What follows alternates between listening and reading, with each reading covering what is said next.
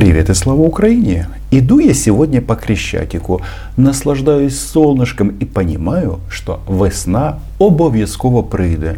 И тут на телефон приходит два уведомления о том, что Путин провел встречу с министром обороны Саи Шойгу и главой МИД Лавровым. И неопытный корреспондент, конечно, бы начал паниковать и думать, наверное, они решили замутить войну. Но я-то знаю, что на самом-то деле их собрали для того, чтобы начать медленно отползать.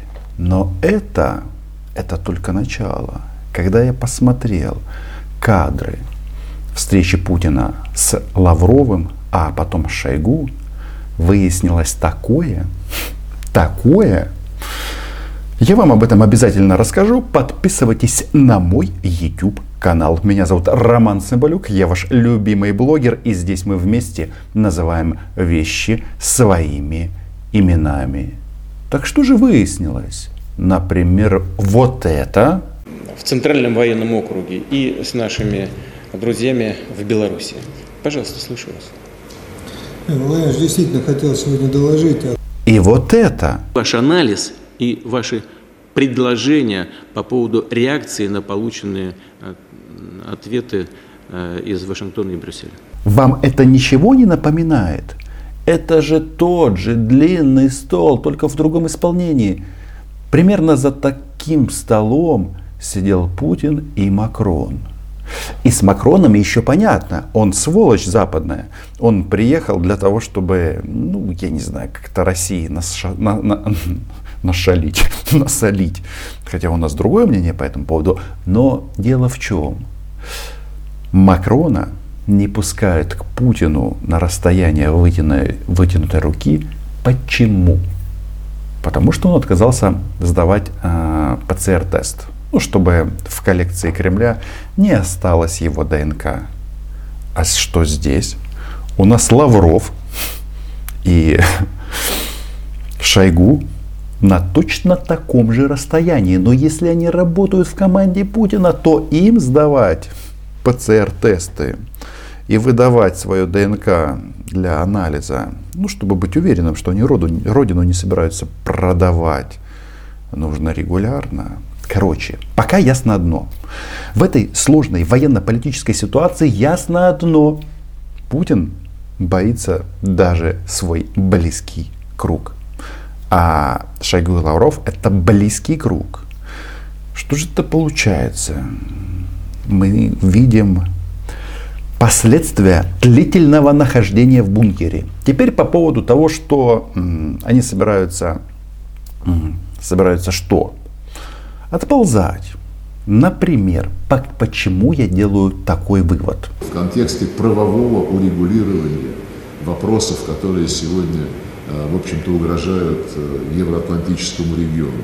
Имея в виду то, с чего мы начали в наших инициативах, когда вы неоднократно подчеркивали, э, в том числе в ходе последних своих телефонных разговоров на пресс-конференциях, это обеспечение неделимости безопасности, в том числе в плане не расширения НАТО, не размещения ударных вооружений и возвращения конфигурации 1997 года. А, мы а, убеждены в Министерстве иностранных дел, что этот подход а, вполне должен оставаться у нас в приоритетной повестке дня. А перед этим Сергей Викторович Лавров рассказал, что проклятые эти западенцы, хотя западенцы это, по-моему, про нас говорят, ну, в общем, Запад, страны НАТО отказали России в ее безумных требованиях. Ну, это так, а, отказались от главного, отказ, а, закрыть полуоткрытые двери для Украины и Грузии в НАТО и записать это на бумаге.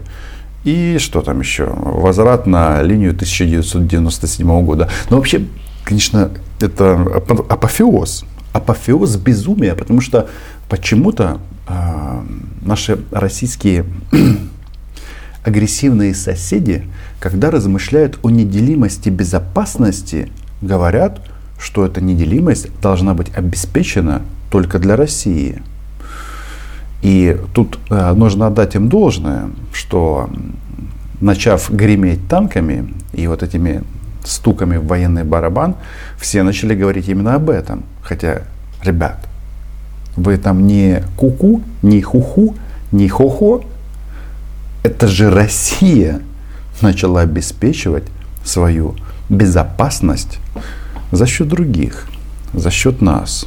И этой безопасности стало на всех не хватать. А теперь они тут у нас позиционируют подлюки себя как пострадавшая сторона. Вот эта вот российская наглость, она, конечно, не имеет, не имеет границ. Вот правильно говорят, вот там, где им начинают в таре сдавать, там и заканчивается уровень амбиций. А мы, развивая диалог по некоторым аспектам, а, которые имеют прикладное значение уже сегодня с нашими западными, прежде всего с американскими коллегами, будем параллельно добиваться от них ответов на законные вопросы, которые мы поставили и которые вы неоднократно подтверждали, в том числе на пресс-конференции с Эммануэлем Макроном. Добиваться ответов. Ответ вам уже дали. Этот ответ прост. Нет, нет и еще раз нет. А что там с Эммануэлем Макроном? Я так думаю, что там, на этой пресс-конференции, Владимир Путин трижды, трижды сказал, не берите Украину в НАТО, потому что придется нам начать ядерную войну, потому что Украина обязательно нападет на Крым. Как Украина может напасть на Украину, я не знаю. Короче, в войну будут втянуты страны Альянса. Вы, по-моему, очень наглядно показали а, перспективы втягивания Украины в НАТО в современных условиях и учитывая те а, амбиции, которые пытает э, киевское руководство. Да, вот видите как. Сергея Викторовича не допускают к телу Владимира Владимировича, Хотя в День влюбленных это как-то звучит двухсмысленно. Ну, в общем, социальную дистанцию они а, держат. Но Сергей Викторович а, артикулирует, а, что Владимир Путин всегда прав. Сергей Викторович, как вот, по вашему мнению, все-таки есть шанс а, договориться, договориться с нашими партнерами по ключевым вопросам, вызывающими э, нашу, нашу озабоченность? Или это просто попытка втянуть нас в бесконечный э, переговорный процесс, не имеющий никакого логического завершения?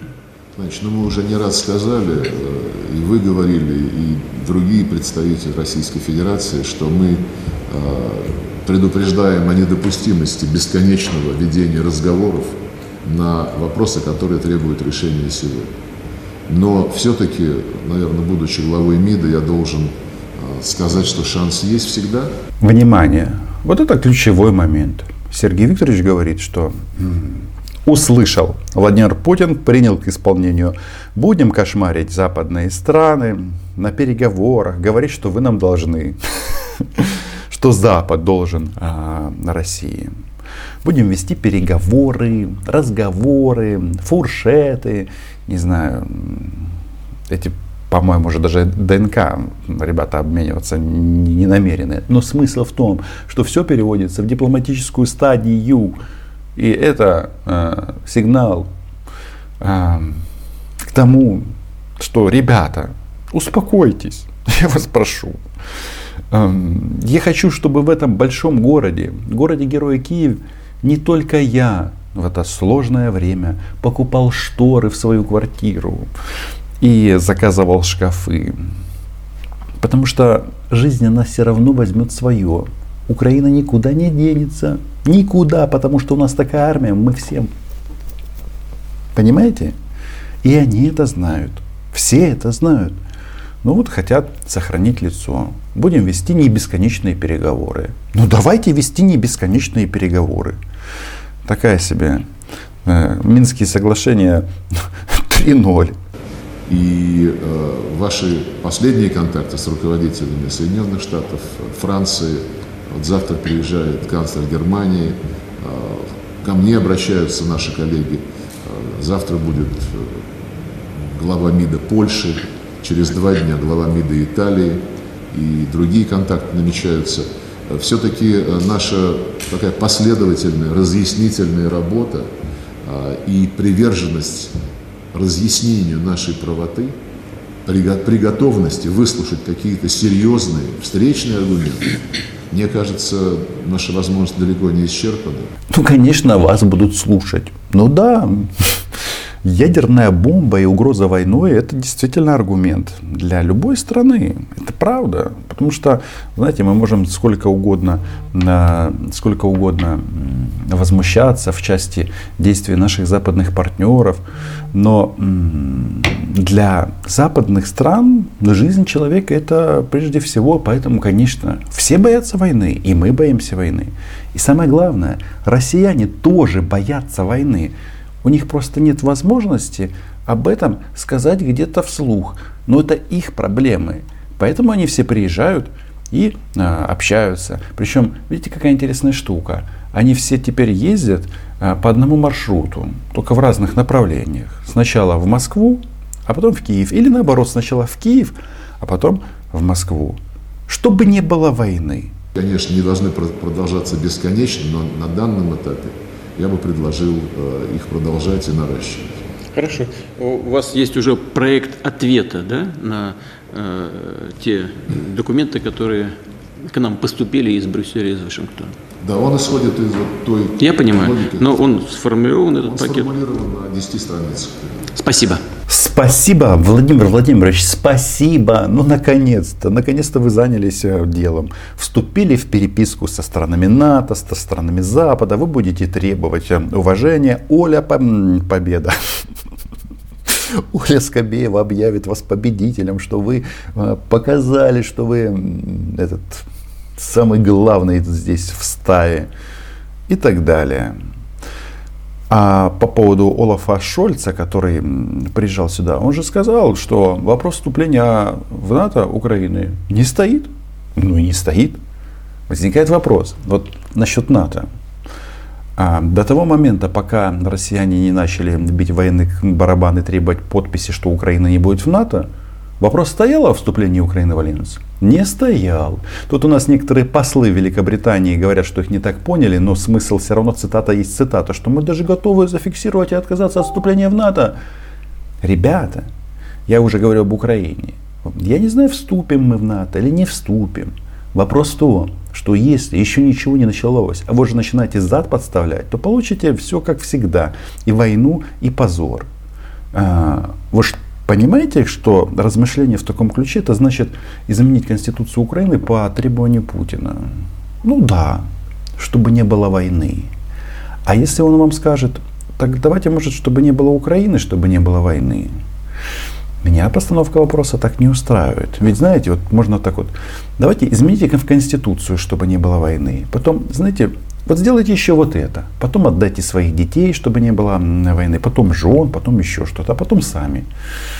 Ну, это логику мою улавливаете. Но Владимир Владимирович, он, конечно, мутирует. Он, э, он тоже тональность изменил. Вот вспомните, что он говорил в конце декабря, или даже, нет, уже чуть больше, короче, в начале, конец ноября, начало декабря, о том, что нужно держать Запад в напряжении. Вот они вот держали, держали, держали, держали. И сейчас вот, да, будем вести переговоры. А какая у него риторика? У Владимира Владимировича, ведь от него многое зависит. На э, наши предложения, направленные американским коллегам в Вашингтон и э, коллегам из Североатлантического э, альянса в Брюссель, по поводу э, организации вопросов, связанных с э, безопасностью в Европе. Ну вот что в риторике изменилось? Безопасности в Европе.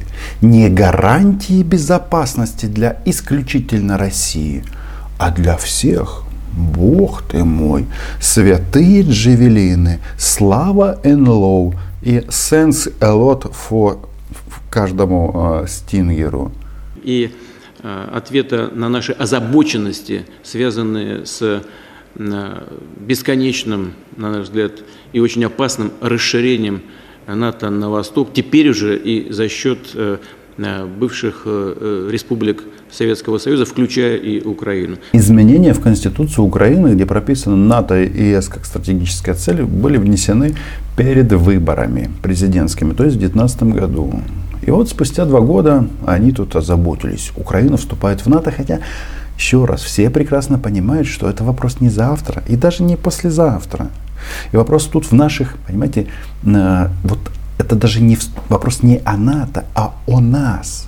Чтобы мы сами знали, куда мы идем, в каком плане мы развиваемся. К чему я это веду? Что вот Владимир Владимирович, он нам прямо показывает – что сегодня ему не понравилась такая-то статья в Конституции Украины, завтра не понравится еще что-то, потом он скажет Рига русский город и еще в таком-то. Понимаете, если э, к вам хотят в подворотне придраться, обязательно придерутся.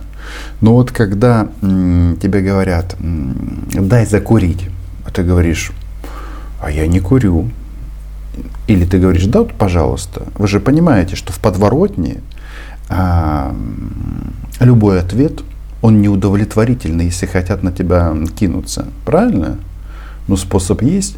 Ты можешь сказать, что, ребят, независимо от того, есть ли у меня закурить или нет, будете тут м-м, рыкать, я рассверепею, рассверепею и вам втащу. М-м, глагол рассверепею я а, позаимствовал у своего старшего сына, который, когда папу строит, он таки говорит, мне что, рассверепеть надо или что? Ну вот э, здесь вот по, примерно такой же подход. Ну и ладно. Под конец. А, что там? А, там же еще Сергей, э, Сергей Кожугедович Шойгу общался с Путиным и сказал ему, что они прогнали американскую подводную лодку. В зонах в результате работы э, группы флота Тихоокеанской, Тихоокеанского флота у нас э, была в, при отработке одной части учений в районе Курильских островов, э, остров Уруб, обнаружена подводная лодка, скорее всего, Соединенных Штатов, и а, в результате действий почти трехчасовых лодка была а, выдворена с территории а, сводной акватории Российской Федерации, куда она зашла на достаточно большую глубину по меркам и островов, это более 4 километров. А еще он говорил об учениях и в Беларуси, и вообще по периметру а, с Украины. Говорил о том, что некоторые учения скоро закончатся. Слава тебе, Господи. А, великий Путин. Угу. Напоследок, пример личного мужества. Я решил быть примером для вас. Погода, огонь, солнышко, хрещатик. Я даже не знаю, кто собрался эвакуироваться, куда. Я украинец, это моя страна, и я отсюда никуда не собираюсь уезжать. Надеюсь, вы почувствовали иронию в моих словах. Верьте в себя, верьте в свою армию, в свою страну. Ну и, конечно, больше джавелинов, больше лайков, больше подписок на канал с поэтическим названием Роман Цымбалюк. Патронам и патронессам большое спасибо за поддержку и за поддержку моей работы на YouTube. Чао!